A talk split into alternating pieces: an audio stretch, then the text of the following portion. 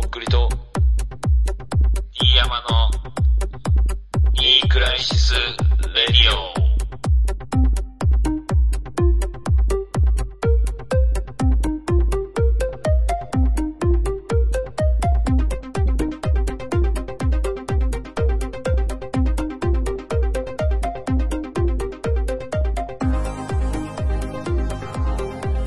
喜劇愛妻物語公開中。どうも、とっくりです。どうも、アニオタユです。よお願いしまろしくお願いします。いや、なんか俺 DM が、うん。その人あの、フォローしてるの俺なんか見たわ、たまたま、ツイッターの。うんなんで俺フォローしてんのかなと思って。いや、なんか、流れてきた。流れてきて、なんか、ちょっと行かれてそうだなと思って、なんか、あの、フォローしてみたら、なんか、うん。ちょうどメジャーの方に頑張っていこうとしてるうん、女の子でしたね。グラビアのね。うん。うん。いや、あのーうん。喜劇うん。愛妻物語っていう映画。に、まあ、とっくり出てるというか、まあ、ちょっと、なんて言ったらいいんですか。まあ、出てるとしましょう。あの、出てます。ちょい役。もうね、これも言い方むずいんですけど、うん。まあ、見てもらって、うん。気づいた人は、あの、うん俺にメールしてくれて当たってたらなんかあげます。あの、ぐらいのレベル。とっくりプレゼント。本当に集中してないと、うん。あの、一瞬なんで。うん。うん。最近なんかその水川あさみと、あとなんだっけ、浜田学が、はいはいあのーバラエティ番組とかで告知でいっぱい出てるよね。うん。うん。まあちょっととっくりは呼ばれてないんですけど、それにはね。うん。うん。でもあのー試写う会ん。みたいなので見させてもらって、それは呼んでもらえるんだ、そういうの。あのー呼んでもらったんですよね。えで、え、じゃあエキストラみたいな人もいっぱいいるの？そういうわけいではない、やえっ、とね、俺がその、要は制作に関わってる人から依頼があうんなるほどったんですよ。なるほどそういうことね結構そのダイレクトみたいな感じで。うんうん。だからまあちょっと特別にというか、その、全然ちょい役なのに、うんよかったらみたいな感じで、ああ、優しい呼んで人だ。もらって、そう。だから、その、浜田岳さんが普通に来てて、その日も。うんうんもうほんと普通のプライベートっていうか、いつもの多分感じなんやうん。ろうけど。関係者しかいないんでしょ？その。関係者しかいない。うんちあのー今時かって、はいはいはい。あの、映画のその、なんていうか、何の会社なんですか？ね映画の編集っていうか、なんかバラエティ番組と、番組とかでもよくよく最後出てくるでしょ？うん。うん。編集室がいっぱいあるんでしょ？そのスタジオ的なの。そうで、えっ、と、そこにう、ん。試写試写室みたいなとこがあって、はいはいはいそう、ちっちゃい映画館みたいな。2、30人で見れるみたいな。そう、だからそこに、まあ普通だったらなかなか多分入れないんですけど、うん。で、そこで見させてもらって、うんで、なんか、本当隣の隣の隣ぐらいにあの、うん浜田岳さんも普通に見ててさ、うんうんその同じ列っていうか、なるほど。うん。まあ、で、それ見るまで俺どこにこう、差し込まれてるのかわかんなかったんですけど、はいはいはい。うん。あ、こんな感じでか、と思って、うん。ええー、と思って。で、まあ映画も、結構ね、その、映画の内容が、うん。まあ浜田うん。岳さんが演じてる役が、うん。その、売れない脚本家ほー。でその、なかなか書けないんですよ、その脚本が。ど。なるほど、ね。で、書くか、売れるの書く書くって言って、うんでもその書けなくて、その水川あさみさんに責められるみたいな、そういう、まあちょっとこう、鬼嫁みたいなうん。役なんですけど、なんかでもその時俺ちょうどアルバムできてない時で、うんそう、撮った時が。一年前のとっくりさん状態だもんな。そうれ。だから、すんごいそこに、なんかシンパシーっていうかさ、ううん。ん。まあ俺全然できてないのに、こんな出させてもらって、って感じで見てたんですけど、うんでもあの、すごく、こう、まあ、心温まるというか、まあ、結構こう、リアルな話っていうか、んまあでもなんかこう、家族の絆的な、うん。うん、話で、うん。ぜひ、劇場の方でうん。ご覧いただければと。あの、エンドロールにも一応入れていただいてるんで、あの、えー、すごいじゃん。うん。ありがたいですよ。まあ、かん、感慨深かったですね。で、あの、カホさんとかも出てんすよ、途中で。はいはいはいはい。うん、あの、女の子への手紙でも、うん。リリックにうん。入ってる、あの、カホさん。もうだから、もう俺はもう共演させていただいたという気持ちでね、おるんですけれども、まあ一瞬たりとも会ってないですけど、うんうんうん。そう。そう、そんな感じで、11日から公開なんで、もう公開されてますね。う。。うんぜひ劇場でご覧ください。これは足がかりにちょっとね、銀幕の世界で、あの、暴れてほしいけどね。いやー、でもねちゃん、とさ、挨拶とかしたなんか偉そうな人とかに、なんか、監督の、あのー、足立さんうん、は、あの、挨拶させてもらったんですけど、うん、うん。で、俺、この監督の方って、あの、100円の恋撮ってる人なんですよ。そうなんだ。えー、そう。だから俺、それもあって、すごい、なんか光栄っていうかさ、うん、うん、あの、すごい俺好きな映画だからさう、ん、うん。あのー挨拶させてもらったんですけど、うん。あの、どなたですか？みたいな感じで。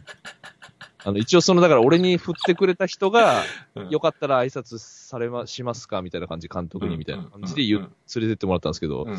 まあそうなるよね、その、誰ですかって。あの、いや、あそこであの、い使わせていただいてた、あ、ああ、なるほどね、みたいな感じで。うんまあね、そんなエキストラの顔まで覚えてる監督なんかいないだろうしね、それ。うん。そう。うん。まあ貴重な体験をさせていただきましたね、本当うん。いや、ちょっとね、まあ、やっぱ、なんていうの、主役とは言わんけどさ、まあまあな役に上がっていってほしいけどね、これを機に。そうね。ちょっとずつでいいけんさ。まあ演技って本当難しいっすよね。本当いやいきなり語やるねっ。てみたら、いや、やってみたらわかるっすけどう、ん。けど、まあ、とっくりさんやっぱね、あの、舞台とかドラマってよりかはどっちかというと CM と映画だからね、やっぱね。もうやらせていただいてますけどね。うん。もうね、CM と映画やってるんですよね。まあ怒られるぞ、まあお前ラジオ偉い人たちに。いや、でも事実です。事実だけどね、それはね。俺も言って思ったけどさ。尺の問題よ。尺と、あと役割の問題。うん。いや、だから本当、うん機会があればね、本当いろいろやらせていただきたいんですけどね。もう全力でやりますんで。ぜひね、でもこれを聞いてる関係者、関係者に仲いい人たちの力を借りてね、よかったら、あの、うんとっくりの方を使っていただければとよろしくお願いします。よろしくお願いします。はい。どうです？うん？メールいきます？メールいっちゃう？まあ、長くなるかもしれんけん。いただいてますんでね、ありがたいことに。じゃあもう早速、行きましょうか。はい。はい。えーっと、じゃあ、まず1つ目。はいえー子育てについてということでいただいております。なるほど。とっくりさん、ディーヤマさん、何度かメールをしたことがある関根と申します。はい。えー、DM さんに質問がありましてメールさせていただきました。はい。えー自分は絶賛子育て中でして、うん。4歳の娘がいます。うんうんうん。悩みなのですが、子育てをしている時に果たしてこの注意の仕方、叱り方でいいのだろうか、うん合っているのかとふとした時に思ってしまいます。あ自分の叱り方としては大きな声は使わず、なぜこれはいけないことなのかを理論的にできるだけ伝えるようにしていますが、うまく伝わっているのかどうなのかわかりません。ーうん。えー怖くない怒り方なので子供に響いていない部分が多いです。なるほど。叱り方だけでなく、いろいろな部分で自分の教育で合っているのかどうか自信がありません。うん本など読んでもケースバイケースすぎてあまり参考になりません。うん。DM さんが子育てにおいて大事にしていることとか、これはやってよかったなと思ったこと、逆にこれはやらなければよかったなと思うことが知りたいです。は思春期になったら娘に嫌われるんだろうな、嫌われたくないなと日々思いながら過ごしております。よろしくお願いします。えーはいということで、あと追伸ということでいただいておるんですけども、えー追伸で送らせていただきたい内容があります。えー前回のポッドキャストでとっくりさんにピアノをやっていた弟さんがいることを初めて知りました。あうん。お二人の家族構成とか家族の思い出的なエピソードがあったら知りたいです。うんうん。とっくりさんの、えー、お父さん、過去岸辺さんはよく話出てきますよね。D 山さんのお二人目のお子さんの無事のご出産をお祈りしております。失礼しました。ということでいただいております。ありがとうございます。ありがとうございます。どうですか怒り方というか。いやー、逆に聞きたいね、ほんと。うん。その、どうですか？成功しましたか？失敗しました？かここまで。いやー、わからん。五分五分。なんか うん、けど、なんだろうな思そのさっ、てた通りにはなってないね。あの、あ、当初そう、どう思ってた、うーん。ということ？もっと仲良くなれたんじゃないかみたいな。いや、なんか、あの、思ってた通りにはいかなかったっていうのが正解かな。なんか、うん。これが成功か失敗かとか置いといて、で、自分がこれに納得してるとか満足してるみたいなのは置いといて、思うようにはいきませんよっていう感じかな。そうよね。うん。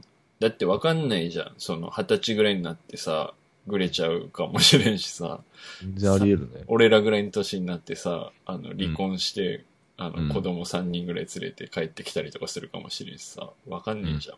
何が正解か。50ぐらいで、なんか、ね、旦那さん殺しちゃったりとかするかもしれんし、もうわからんじゃん、人間の人まあ生。極端な話ですけどね、それもうんまあ。まあでも、ありえなくはないですからね。う本んなんかけど、まあ、ね。当まあなんかさ、俺なんかもしその子供がいたとしたらさ、うんうん。どうなんだろうね。なんかこう無、無邪気っていうか、うん。な風に育てばいいなと思ってるわけですよ、その。それがやっぱ一番重要っていうか嬉しい感じ。そう、なんかその、そんな人見知りとかもさ、うん。しないで、こあう、のびのびとっていうかさ。うん。けどやっぱむずいよ。自分に似てくるしさ、いろんな意味でそうだよね。うん。確かに。半々じゃん、自分と奥さんのさ。うん。だから、自分の嫌なとことかもやっぱね、引き継いだりもするし。うん。うん。まあその、ムカつくポイントとかも似てくるんだろうね。多分本人的な、その、それ言われたらムカつくみたいなことがさ、うんうんうんうん、そうね。なんかその怒りのポイントっつうかさ、うん。いやー4歳ね。この前さ、あのー、うん。とっくりさんと前前回か、録音した後にいろいろなんか長話しててさ、うん。あの、なんだっけ、DVD のデータが、あの、あったよね、みたいな話になったじゃん。あはいはいはあの、うん昔撮った何年前あれもう6、7年前ぐらいよね、多分ね。い。うん。そんないかんか。まあ5、6年は確実に経ってるよね。回で映画、あやちゃうわ。ボクシングするため、うん試合する、望むためのうん。トレーニングをしてる様をこう、映像に収めて DVD にしてうん。会場で販売しようみたいなことで作った映像の話です。そうそうそうそう。で、それを、あの、昔のパソコンに残ってたからさ、そのデータを、あの、まあ、出して、うん。でまあ1時間近いけどさ、久々に見てみたけどさ、うん。あの、子供が多分その4歳、5歳ぐらいなのかななんか、うん。もう全然声とか、なんか見た目とか全く違ってなんか、わーって思った、なんか。あ、自分が？うん。自分も違うし、子供も違うし。ああ、とっくりさんも若かったね。痩せてたし。そうね。うん。別人やね。なんか、あの、うん、20代って感じだったね、二人。確かに。うん。まあ、20代後半か、あれ、事実上。多分27、8うんぐらい、今だって35でしょ？うん。で、8年ぐらいやってるでしょ？多分これ。ってことはもうちょいまだ、29ぐらいか。まあ多分ね、うん。うーん、そうね。28か9ぐらいじゃない？多分。分。うん。まあなんかノリが若いよね。若かった。うん。うん。あの、本当なんか YouTuber みたいなことしてた、なんか。そうね。走りだったね。うん。うん。フィッシャーズより先にあの、アスレチックやってた。やってたね。く、ちょっともう夕方ぐらいになりかけて暗いとこでね。うん。うん。やってたやん。うん。そういえば。なんかもう行っちゃおっかみたいな感じやもんね、基う本。ん。うん。なんかもう俺もさ、あの、撮りながらさ、喋ったりもしてるし、あの、終わった後も全然止めないっていうのをずっとやっててさ、それにとっくりさんがなんか人下りやってくれるっていうのが楽しかったのを覚えてるね。いや、なんかもう全然面白いこと言わんもんね。今だったらもうお互いにせんじゃん。あのもう、はい、お疲れっしたみたいな感じになるじゃん。多分、今やったら。どうなんかね。まあ、あそこになんかこう凝縮されてる気がするね。その若さっていうか。う。うんんちょっと悪ふざけというかさ。うん。まあ、やっぱ悪ふざけが自然に出てこないでしょ、多分そんなにさ。もう、もうふざけない。真面目。もう基本。目的にしか興味ないっていうかさ、多分、うん。目が向いてない。そうそう。やることやったら終わる。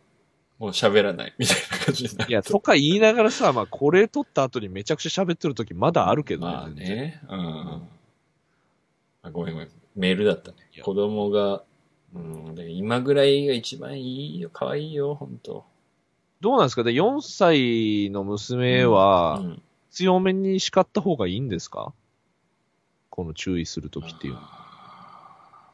わかんねやったことの程度にもよると思うんですけど、え。だって、うん、そうね。ちなみに D 山さんはどんな感じで怒ってたんですか？どっちかっつうともう強めに言ってましたか？それとも気使ってましたか？そこの辺は。あどっちもかな。もう今は、あ、今もか。今もどっちもかな。うん。うん。けど、まあ、ね、なんか、大人も感情的になってもいいんじゃない？それずっとそれはダメだと思うけどさ。うん。たまには、なんか心底切れてもいいんじゃないですか。うーん。まあ、親も怒るんだとか人間も怒るんだっていうのを分からせるために。まあ、俺はちょっと分からされすぎてこうなっちゃって。やっぱ裸でベランダとか出されてましたから。と裸で玄関出されてあの、岸辺さん帰ってくるの待つっていう。虐待じゃん。虐待。そ虐れ待。せ、折感。折感ですね。あとあの、うんマグカップ投げられたりとか。まあ、何度も言ってますけど。ふすま、ふすま、重めのマグよ。お割れるやつ。割れるやつ。なんだっけ？あと、工事園の方でぶん殴られてたって言ってたよね。ディノスです。ディノスのディノス熱いよ。いろんな乗ってっから。あーなんかやっぱだけどちょっとヒステリックのお母さんが育てた子供は、ちょっと変わり者になると思なるねう。う。ん。うーん。あのー、やっぱ、そうね、父親、どっちもやっぱでも影響受けてるとは思うけどね。うーん。岸辺さんはちょっとやっぱミステリアスなとこがあって、あんま子育てにはそんなに関与してなかったし、あー確かにそのイメージないな。もう全部、母親がやってる感じだったからな、そのお母さんがそれでいいんならそれでいいんじゃないみたいな、基本イエスマンみたいな感じでしょ。うん。で、結局、母親すごい理想が高かったから、うんうんうん。俺はその能力がないから、それで毎回怒られたりとうんか。思い通りにいかない子供にブチ切れちゃうみたいなことうんか。で弟はだからそのピアノが上手いとか、頭がいいとかで、まあまあ期待に応えてたってこと？うん、期待に応えてたね。え、妹はどんな感じな妹は俺に似てるかもね。のああ、へえ。似てる上に、うん。まあその父親、岸辺さんが亡くなったことによって、うんちょっといろいろ諦めてるっていうか、その、金銭的な部分もあるし。結局その、今選んでる仕事とかも、うん完全にその影響が出ちゃってて、うんなんかすげえ申し訳ないなっていうか、それはちょっとその、なんていうの、なんか、お父さんみたいな人を助けたいとか、うんそっち系じゃないんだ。いや、そっち系じゃないね。まあ普通にやっぱこう、確実に自立するためにっていうか、うん。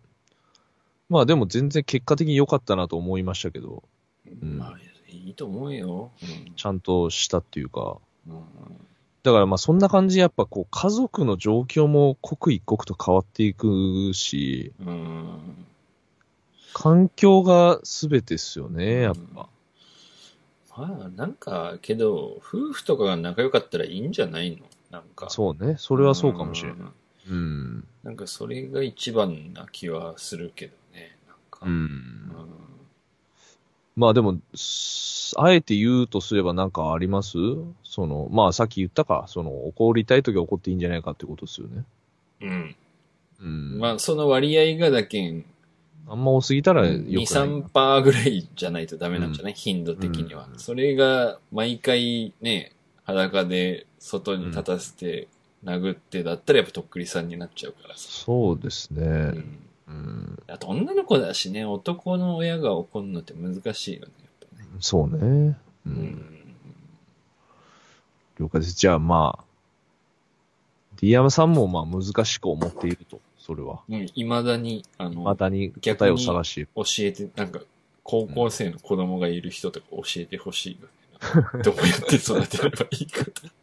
まあなっていきますからね、いずれ。うんで、まあこれ追伸でいただいてる、まあ家族構成とか、まあ思い出とかっていうのは、まあ俺の話はまあ結構してると思うんですけど、まあ D 山さんもね、その、兄弟多いですけどうん男のみの8人家族だったからね。大家族。うんだから多、いよね。とっくりさんのお母さんが11人家族とかで、前回笑ってさ、申し訳ないけどさ、俺も、あの、だから、わかるのよ、だから。うん。うん。そうね、なん、なんが、まあでも弟がね、その、うん大学中退して、うん。ミャンマーだっけ？ああ、はいはいはいはい。いとかの話はしたことあうるよね、ん、行どんぐらいかな ?1 年ぐらいで帰ってきたかなあ、帰ってきたんだ。うん。で、帰ってきて何すんのとか言ったら、あの、ライターになるって言ってて。すごいね。茨の道行ってる気がするけど、で自由だね。まあ、俺も、この年の割にはさ、こういう活動もしてるからさ、まあ、多少ネットとかにも、同世代に比べたらちょっと詳しいというかさ、まあ触れてる時触れて間はある。る方じゃん、多分。うん、うん。で、けど、ライターってなんだろうなとか思ってて、で、その後結局なんかもう実家に帰ってきてからさ、しばらくもう何年かいるか。で、あの、最近、なんか何してんだろうなと思ったら、だけど俺もあんま兄弟間で直接さ、お前何してんの仕事みたいな話もあんませんじゃん。だけど親とか兄弟とかいろんなとこから聞く感じだと、今民泊をやってるってみんな言うのね。親と民泊ってそんなさ、あの、やれるの？すぐ。思い立って。わからん。でもやれるんじゃない？そのなんか、うん。人脈とかあれば。うん。いや、わからん。人脈ある。あ、だけん、こっち帰ってきて、1年ぐらい会社に勤めてたかな。うん。うん。で、そそれがたまたま、なんか俺の先輩っていうか知ってる人の会社だったんだけど、うん。うん。で、その後なんかだから独立っていうかさ、もう自分で民泊。民泊って何？まず。いや、俺もようわからない。で、多分それをさ、うん。自分がやってるわけじゃないと思うんだよね、その、なんか、出資的なこと？出資っていうかなんか、俺の勝手なイメージを、あの、民泊みたいなサイトを作ってさ、そこで予約した人、うん。予約できて、うん。で、民泊やってる人の物件をそこで紹介してて、自分に手数料が入るみたいなことなのかなって思ってる。よくわかんまあ、ないけど。そういうサイトもあるやろうけど、それが民泊な、をやってるってことになるのか、ちょっと俺にはわかりませんけども。全然単純に物理的にそういう、うん。なんか持ってやってるのか、うんそういう、と、あの、物件をさ。うん俺もようわからんし。まあじゃあ、ようわわからんと。うん、いうことですねあとは、なんか、水球をやってたのよ、高校の時にさ。その弟が？うん。うん。で、今そこで、まあ、コーチみたいなのしてるね。ええ民泊やりながらコーチをやってるの？そうそうそうそう。だから自由業だから融通が効くんじゃないの？わかんないけど。うん。なんか、うん。自由な感じやねその。まあ一番末っ子だからね。うん。へえ。まあね。俺もでも全然弟と会ってないね。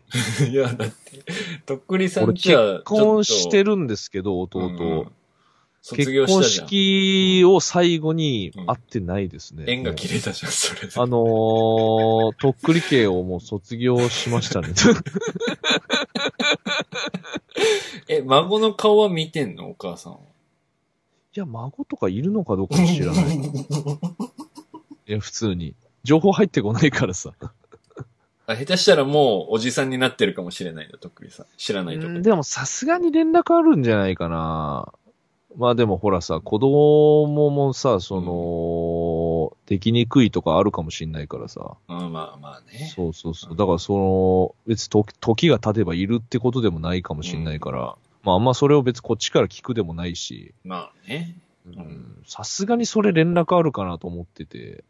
し、うん。まだ、あのーもはやその、なんつうの、まだ結婚続いてんのかも、ちょっとわかんないですが。なんか子供生まれたは言いそうだけど、離婚したは言わんそうね。なんかそうそうそう。それはあり得るん。やん。大人やからさ、うんなんか、うん。大人やからって、大人やったら言うけど、うん。いやもう変な感じよ。うん。あんな一緒にウィニングイレブンとかやってたのにさ。確かに、お前んち仲いいのか悪いのか分からんよね、なんかね。うん、でも今、その、母親とかには一応連絡はするけどね。その、なんとっか、くりさんがね。そう、うんあの、災害とか起きた時とか、ああ、台風大丈夫みたいな。とか、たまに、なんかう、んなんとなく。けど、基本的に向こうから連絡とかないっていうか、あの、もう、おのおの、うん。うん。もたれ死んだらもう、そのまま終わりっていうか、だけども自己責任よね、みんなね。そう、間に人がいないからさ、その、うんもう途絶えちゃう、もうん。う。うん。だから、そんな感じっすよ。ええなんか。だからそのさ、その、絆みたいなのがうん強いとことか、その、うんおじいちゃんおばあちゃんとかいて、うんみたいなとか、親戚で集まってとか、うん。まあめんどくさいこともあるでしょうけど、うん。そういうのがほぼなかったんで、羨ましいとかあんの？悩ましいとかもある。その、やっぱり人格形成の上で必要な要素だったりする気がするんよ、そういう、ああの、ね。近い他人っていうかさう、んその親戚って。いとことかね。そこで結局。外面を学ぶっていうかさ、その、確かに。うんそれができない子もいると思うけど、うんなんかこう、外面にならざるを得ないし、か、状況じゃん、そのなんか。うん。それによってこう、年上の人とさ、た接しや、うん接する力がちょっとついたり。俺やっぱそういうのがなかったから、本当に、なんかこう、うねでもな、別に、人見知りは俺そんなしないんだよな、行けるときは。うん。だ変なんだよね。行けるときはすごい喋れるし。なんか、心を閉ざしたらダメだろうけど、普段は全然人見知りじゃないと思うよ、とっくりさん。だと思う、うん多分。うん。まあ、喋るのはまあ好きなんですけどね。まあだからこんな、ポッドキャストとかやってるんですけど。まあそんな感じで、まあ家族、人生いろいろ、家族もいろいろって感じですかね。あの、全然答えになってるのかわかんないですけど。じいちゃんがさ、俺一緒に住んでたんだけどさ、うんあの、もう、アル中で、普通に。はいはいはあの、もう俺がだから、子供の頃にはもう仕事してなくてさ、い。うん。まあけども結構いい年よ。70代とかで。まあ普通にもう家でたまに畑仕事したり、うん。あのまあ酒、昼も夜も酒飲むんだけどさ、酒飲むんで、まあ相撲を見たりみたいな。うん。で、なんか、あの、囲碁を教えてくれたりみたいな感じだったんだけどさ、あの、時に、当時、俺が子供の頃、あの、俺が、高校3年ぐらいの時に、あの、うん住んでた部屋、2階の部屋ああるじゃん。うん。あそこがじいちゃんとばあちゃんが、あの、2階でじいちゃんとばあちゃんが暮らしてたのね。うん。で、あの、その、飯もだからそこに運んで2階で食ってたのよ、じいちゃんは。へえ。ううんん。で、あそれ以外のばあちゃんとか父ちゃん母ちゃん、俺とかうん弟とかは下の台所で食ってて、うん。で飯の時間がちょっと早いのよ、一人だけ。うん4時、5時ぐらいから飯食い始めてっていうか、もう酒飲むために飯食うみたいな感じでさ。うん。うん。で、昼に多分焼酎1合か2合飲むのね、まず。うん。うん。で、飲み方もあの、ストレートね。あの、何も割らずに焼酎だけを、白竹を飲むのよ。なるほど。25度ぐらいある酒をコップで常温で飲むのね。うわ。そこの何？うんそれがうまいと思ってんのか、それとももう気にしてないのか、気にしてないんかな？気にしてないんじゃない？まあ。うん。まあ、白竹だったらいいみたいな。てかもう酒だ、なんか、うん。エタノールだったらいいみたいな感じになっちゃうまあ、アル中だね、それはね。うん、で、なんかまあ、あるあるなんだけど、その農家の出なわけよ、うちのじいちゃんはさ。なるほど。で、その農家の次男坊みたいな感じで、うん。で、農家の人って、大体、まあその世代以上の人は、昼からもう酒飲んじゃうのよ。なるほど。うん。で、もうだから昼飯にビール飲んでとか焼酎飲んでみたいな感じで、酒飲んで、うん。で、し午後仕事して、また夕方酒飲んでみたいな感じのうん人がまあ多いっちゃ多いのよ。その世代の。で、うんえっと、昼1合か2合焼酎飲むじゃん。うんで、夕方晩酌でまた、あの、1合か2合飲むじゃん。うん。で、あの、もうばあちゃんから飲むなって言われてたわけよ、じいちゃんは。うん。うん。で、あの、ばあちゃんに怒られるけん、その、俺を呼んで、うん。DM は、あのーこれちょ、ちょこっとでいいけんついてきてくれって言ってさ、あの、うんコップを渡すわけよ、俺に、じいちゃんが。うん。ばあちゃんにわからんように。うん。で、俺が下の台所行ってさ、うん。で、親父とかがさ、うん。じいちゃんなんてや？って言うけんさ、うん、なんかもうちょい焼酎飲みたいってよって言って、うん。で、そのばあちゃんもダメダメダメダメみたいな感じで言うけど、親父はもうかわいそうだけん、あの、いっぱいでもついで持ってってやれって言って、また一応俺が運んでいくわけ。っうん。ていうのが思い出。いやいやいや。やっぱ俺んちからしたらありえんもんね。そのおじいちゃんがまあ家におって、うん。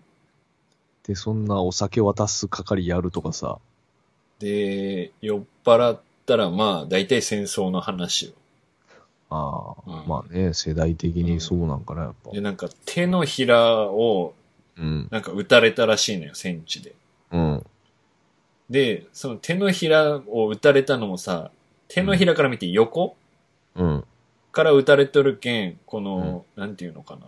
拳のうん。手前の細い指の骨あるじゃん。手の甲に走ってる骨。ああ、はいはいはい。あれが全部ボリボリボリって横から貫かれてマジで？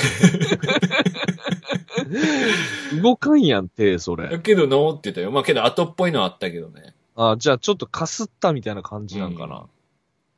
いや、つ貫通してんじゃない？多分。貫通してんのかな？途中で止まってんのかな？え、傷跡はあんの？その。あとはあったよ、なんか。あ、じゃあもうマジなんだ。やばいね。うん。うん。へえ。そっか。まあ、その話は俺初めて聞いたな。あとは、あのー俺が一時期、じいちゃんと、あ、けどあれ違うか。中学生の時か。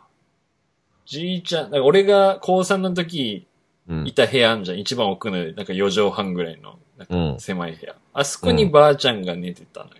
うんで、。その隣の手前の部屋にじいちゃんが寝てたのよ。うん。で、奥のトイレに行くうん手。前になんかちょっとちっちゃい部屋あったじゃん。あったね。あそこが子供の勉強部屋みたいな感じであったのよ。うん。で、俺が中3ぐらいの時にその、なんかもともとそこがベランダで屋根なかったんだけど、そこを無理やり部屋みたいにしてんのね、あそこ。うん。うん。で、あの、じいちゃんが、だけ夜中、そこを通ってトイレに行くわけよ。俺の部屋を通ってさ。で、うん中3、中2、中3ぐらいかな？あの時に、その友達とか泊まり来てる時にさ、そのじいちゃんがそこを無言で、うーって言いながら歩いていくわけよ、しょんべんしう。ん。で、その当時もだけバリバリ酒飲みよって、うんあの、眠れんけんさ、不眠症だけん、あの、睡眠薬も一緒に飲むわけよ。なるほど。だけど俺の部屋とかでバーンとか言って倒れてさ、あの、うん頭から血流したりとかしよって、マジで？うん。でちょうど友達遊び来てる時とかに倒れたりとかするけんさ。で、うん俺はいつものことだけん、はいはい、うん行くよって言って、あの、担いで、あの、連れて行くわけよ、部屋に。うん。でも友達がめちゃくちゃ引いてて、それ見て。いや大丈そりゃそうやろ夫かじいちゃんみたいな。うん。帰ろうか俺みたいな。え大丈夫大丈夫みたいな。いつもだけみたいな。うん。いつも薬と酒一緒に飲むけんねみたいな。うん。今考えたらダメよね、全くね。いやそん、なダメでしょ。。本当良くない、それは。うんはで、なんか、うん。庭に陶芸小屋みたいなの作ってて、陶芸してた。なんか。うへえ。ん。で、焼き物の壺とかをさ、あうの、ん。なんていうの？あの、家庭訪問に来た先生とかにやるからさ、先生が、いや、こんなのいただけないです、みたいな感じで言うけどさ、うんこっちからしたら、なんか遊びで作った、なんか粘土で作った壺みたいなのと同じだからさ、うん。いや、もう10個ぐらいあるんで1個持って帰ってくださいみたいな感じでやるわけよ。うん。向こうも迷惑だったろうなと思う。まあね。今、じいちゃんばあちゃんと住んでたら、まあ、そういう面白、世代違い面白はいっぱいあるかもしれない。そうね。まあやっぱ想像もしてないことっていうか、なんか影響はすげえ受けそうだなと思うけどね。あと、なんか、単価？うん。あるじゃん、五七五七七はいはい。うん。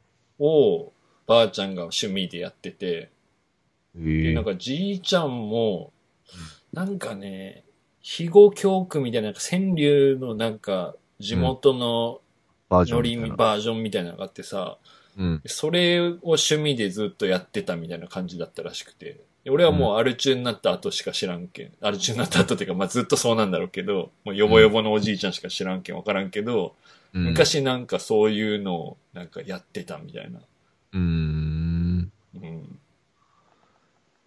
しかもその、なんていうの、うん。あの、本名じゃなくて、それ用の名前みたいなのがあるみたいな感じで。うん。うんっていうのがあったな。ええいやー初めて聞きましたけどね。あんまじいちゃんとばあちゃんの話せんもんね。そのうん親の話ぐらいはし、そうね。うん。じゃあ、こんな感じで、いいのかなこんな。関根さん、あのー、僕らのうん。事情でした。でした。ははいい。はい。ありがとうございます。はい。はい。